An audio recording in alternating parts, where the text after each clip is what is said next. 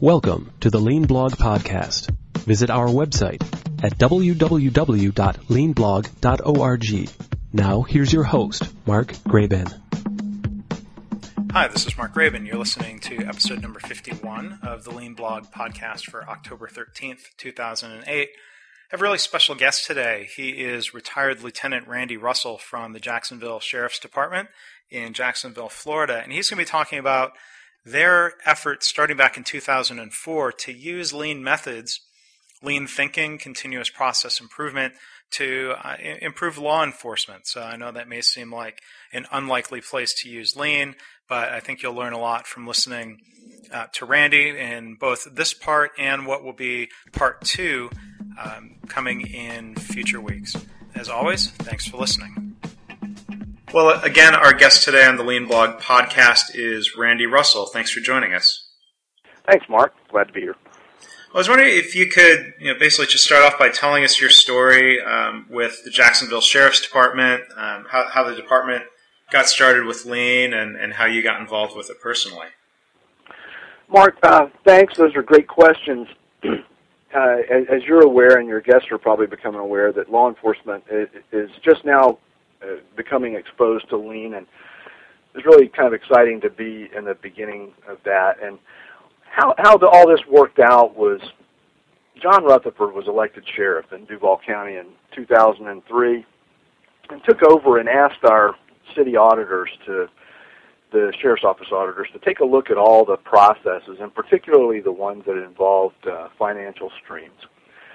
And during this, uh, they got to a, a unit called the forfeiture unit. And they found a situation where an officer who who didn't have a lot of supervision had squirreled away a half a million dollars in cash in a filing cabinet. Yeah.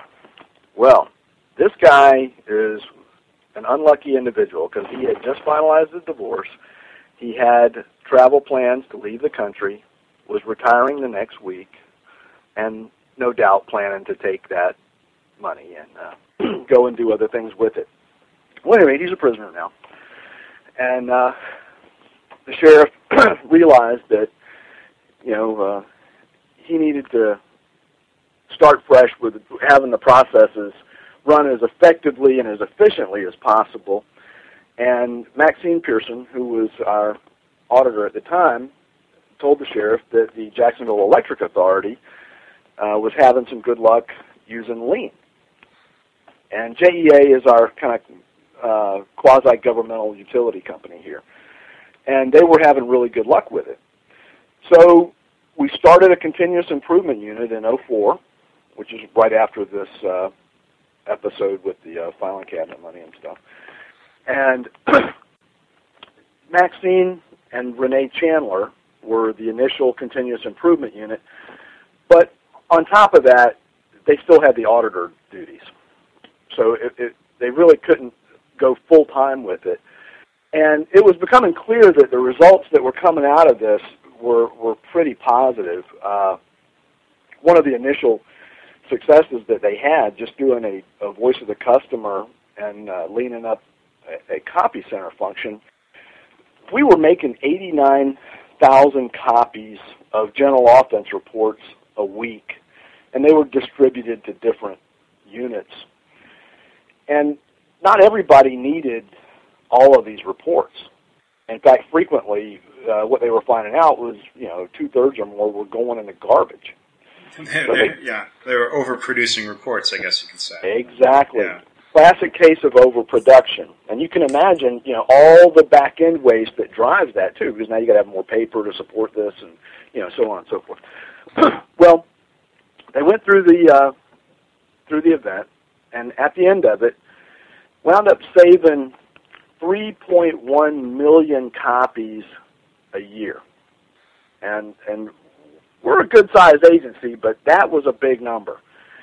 Now, you know, later on, I did a little bit of uh, figuring on that, and and that that's about twelve thousand dollars worth of paper, and and that's substantial. But I mean, it's you know, in contrast to a third of a billion dollar budget, you know, it's it's it's not a not a world stopper. But here's here's the the most important thing is that 34% reduction in in the copies resulted in a 3.15 million copy a year reduction. If we only spent one minute handling each one of those pieces of paper from the time we order it, receive it, copy it, distribute it, people get it, carry it, look at it, then throw it away, haul it off. if we only spent one minute on each one of those pieces of paper, which is probably conservative, we just save 52,000 man hours. So the time was the biggest factor then it seems. Right. Yeah. 52,000 hours is 25 employees, 25 full-time employees. That is a big number.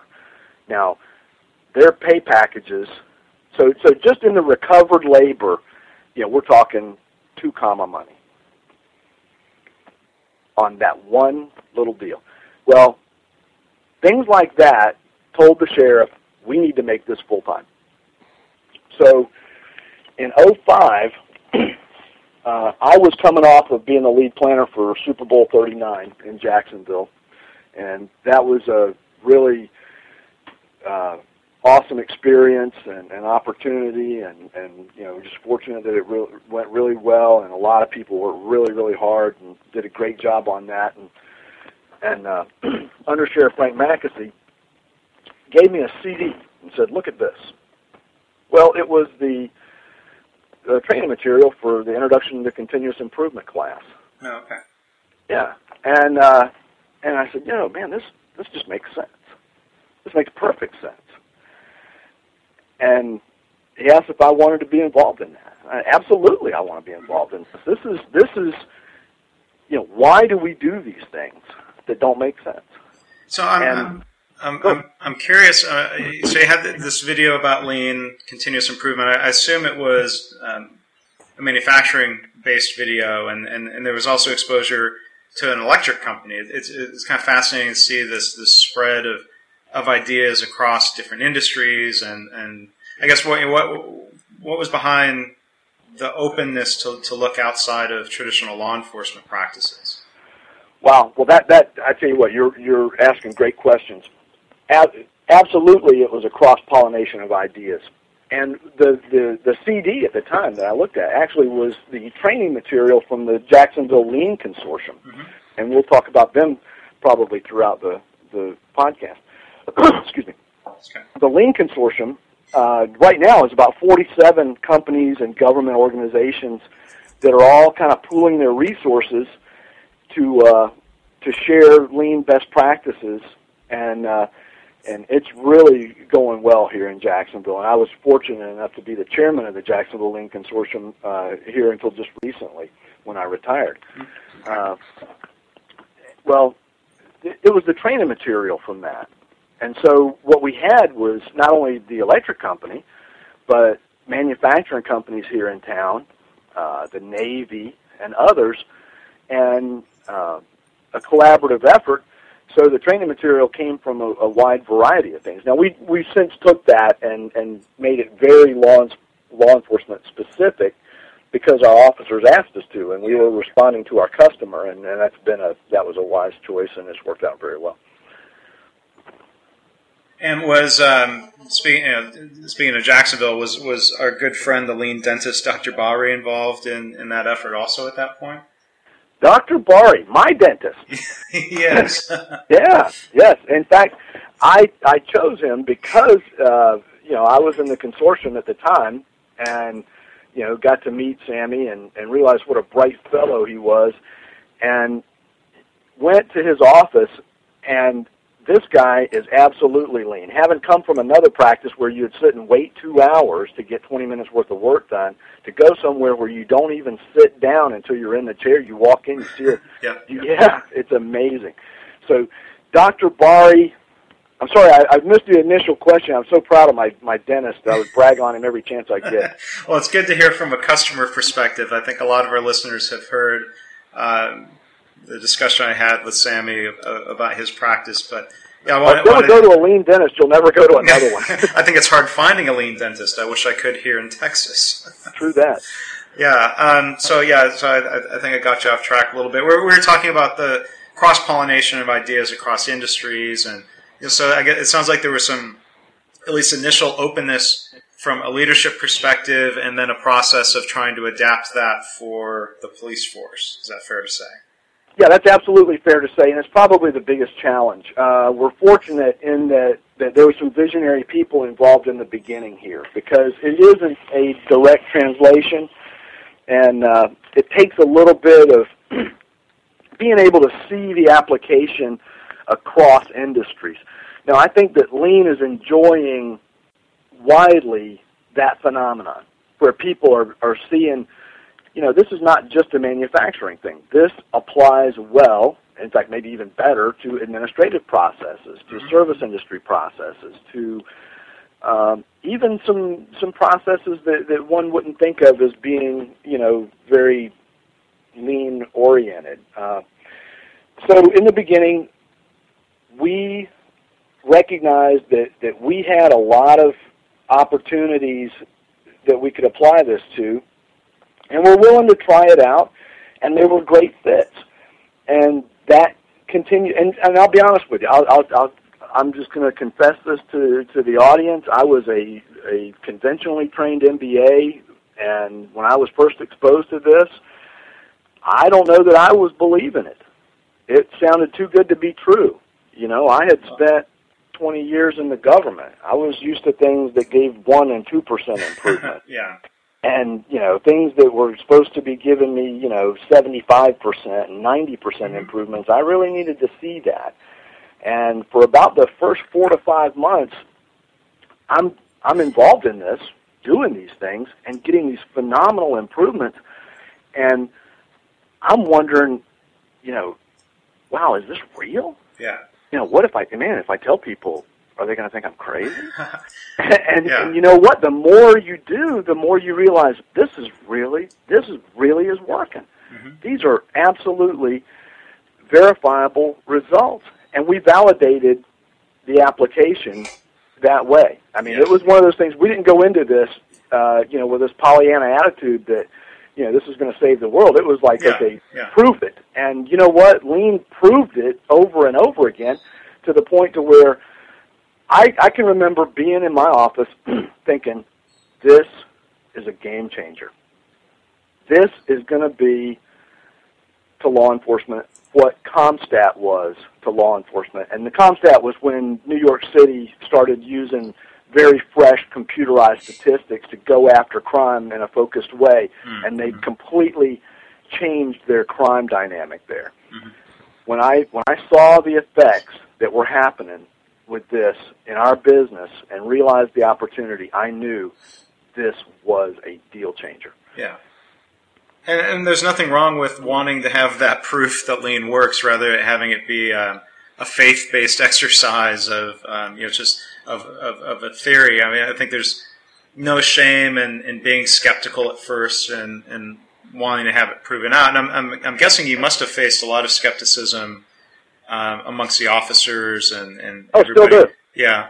So how, how, how, do, how do you get past that um, that barrier? Because I, I, think that's a, a, very common change management issue, whether it's in healthcare or different non-automotive parts of manufacturing. People say we're different, right? Yeah, we're we're different, just like everybody else. Uh, and and police are the same way. They they feel like you know we're the police, we're different, and and so you know, there's a couple of ways of dealing with that, and and this this could benefit your audience a lot because we we all run into it in this in this improvement game. Uh, uh, what, what you find now is that, like I said, I, I was the worked my way up through the chair of the consortium, and so I mean I've been exposed to everything from mom and pop machine shops to multinational uh, healthcare providers to police departments, military. Everybody's got the same problems. Um, in this, here's how we dealt with it.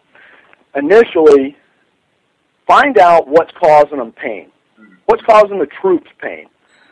Because I have a theory that headquarters likes to take care of itself. But go find out what's causing pain in the rank and file. And apply an event to that problem and clear it up. Yeah. Now you've taken away their pain. They're happy. They like you. Mm-hmm you uh, you solved a problem for them. You know, so this isn't just something now that management's doing, trying to make them do because it's good for management.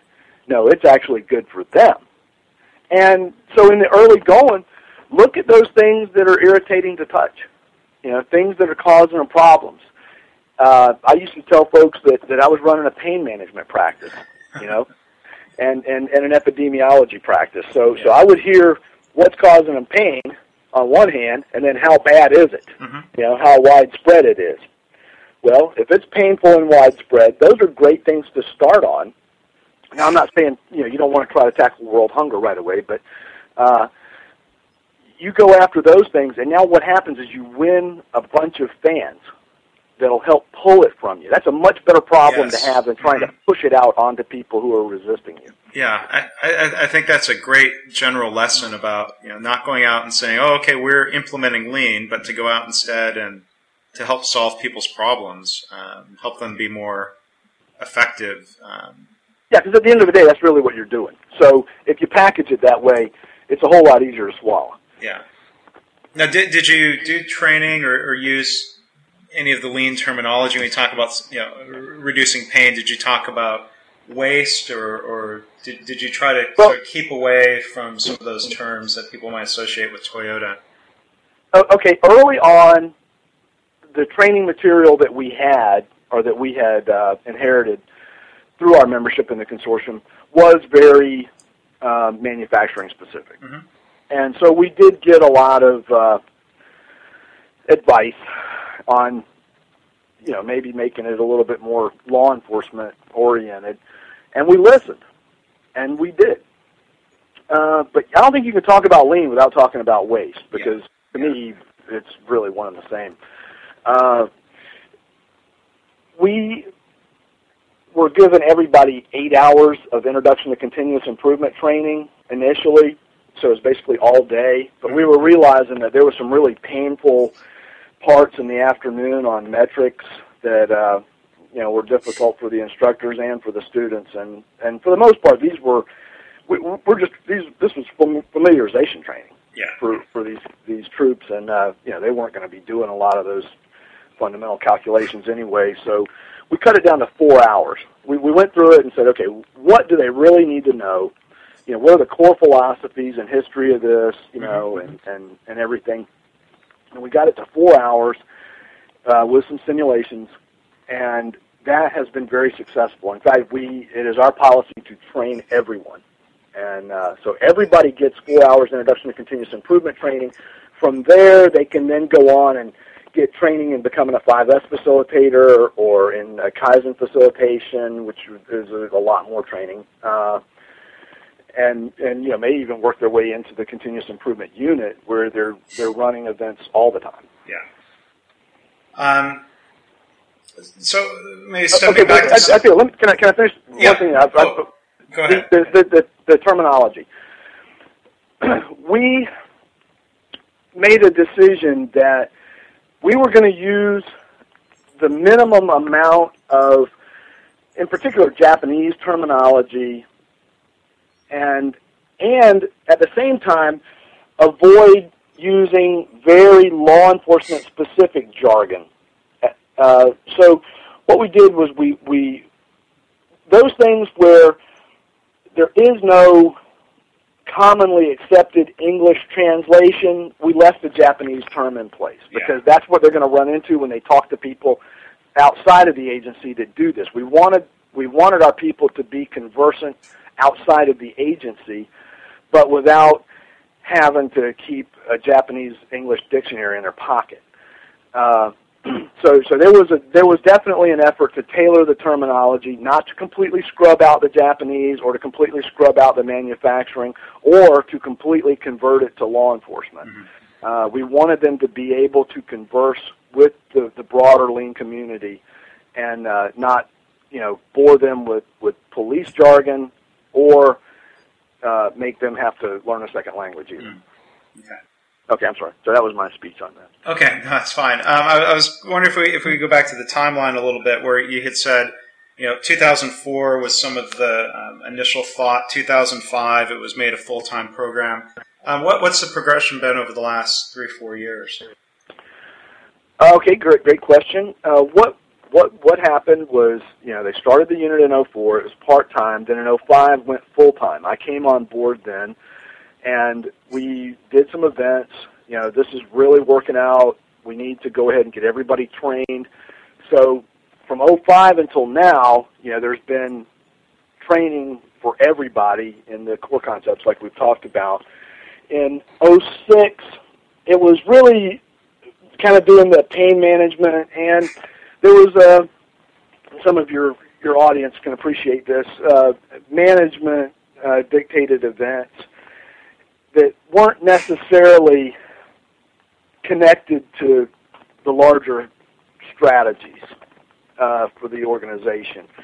And so in 06, uh, you know, we, we were kind of doing just a random collection of stuff, uh, learning what to do, and, and at the same time, kind of learning what not to do or what or how to do things better. So then, in early 07, went to the sheriff and the undersheriff and said, uh, you know, there's there's 3,200 people in this organization, and there's only a few people who are doing this full time, and we're not going to get to everybody. Yeah. You know, so we've got to have a fundamental rethink on how we're doing this thing. I said, right now we've got a pyramid, and it's upside down. So we've got all the stones resting on a few, and that's just not a very functional way to get this out to the masses. Uh, what, was, uh, was was that team running um, Kaizen events? Was that one of the limiting factors then of how many events they could be involved in, or what, what was the structure? Well, that would be one of the limiting factors. Uh, you know, we just didn't have enough percentage of people properly trained and, and actively doing it. Yeah. That and critical, critical issue was where did the responsibility for doing continuous improvement rest? At that point, it rested with the continuous improvement unit. Mm, okay. Right. So these dozens and dozens of middle managers, upper and middle, and even you know first line managers, it's not on their to do list. And that's not uncommon. No, it's not Yeah. uncommon. yeah. But it's a critical it's a critical concept to getting this into the larger organization. So the sheriff saw the wisdom in we need to invert the pyramid for one and have everybody doing this and the responsibility shifted to the operational commands yeah. So that you know basically what's on somebody's to-do list or somebody's boss's to-do list gets done. So I said, look, look, this has got to be on management's to-do list. You know, it's got to be on yours, and then you know it rolls down through the uh, the senior leadership of the organization, and then at each level, people are going to salute smartly and go do it because their boss said, "Hey, we need to be doing these things. We need to get better. We need to be uh, looking at our processes." That was the thing that changed the game Mhm. for us because now the the horsepower in the agency is applied across the or, the organization instead of having this kind of boutique uh, situation where you've got this you know very highly placed but small little salon doing continuous improvement for the organization. Mhm. It's going to take a long time for everybody to get a haircut. Yeah. Yeah. Uh, now you've got everybody at least trained up to be a barber, Mhm. and you know everybody's getting haircuts on a regular basis.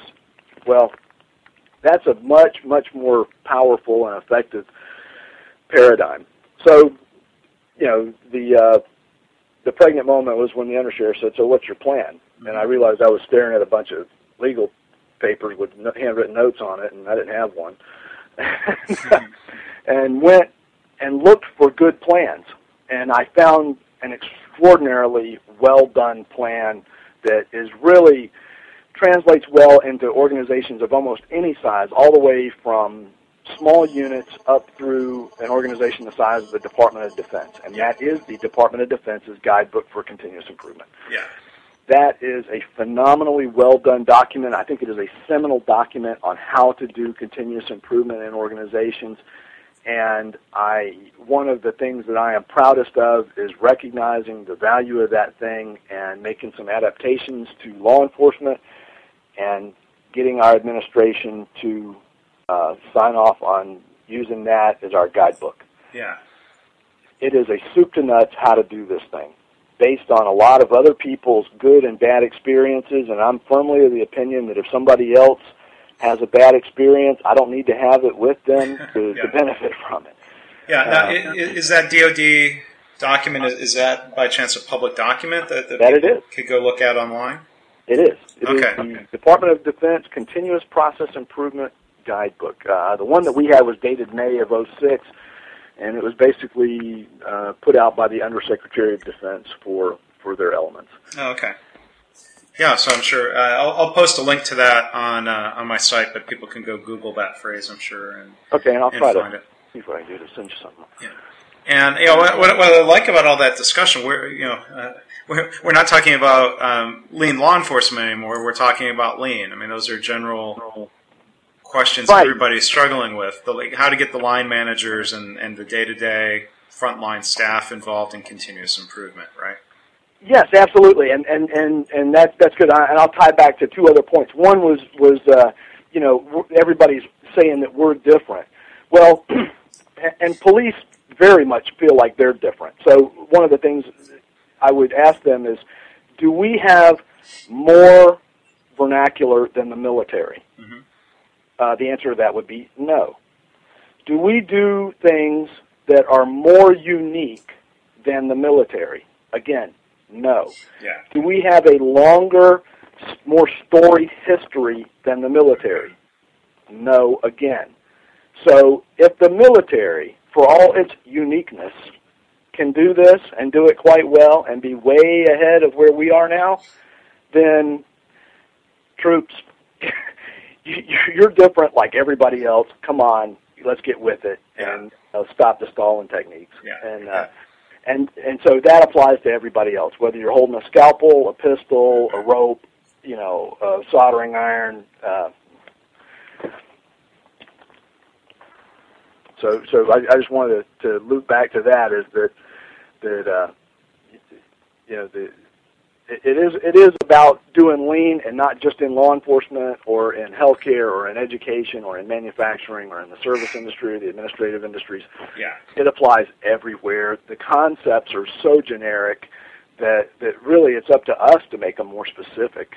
Yeah. You know, and the fact that, that there were some specific examples in the beginning that had to be genericized, the, the, the concept started as generics. You know, it's just going back to those. Thanks for listening. This has been the Lean Blog Podcast. For lean news and commentary updated daily, visit www.leanblog.org. If you have any questions or comments about this podcast, email mark at leanpodcast at gmail.com.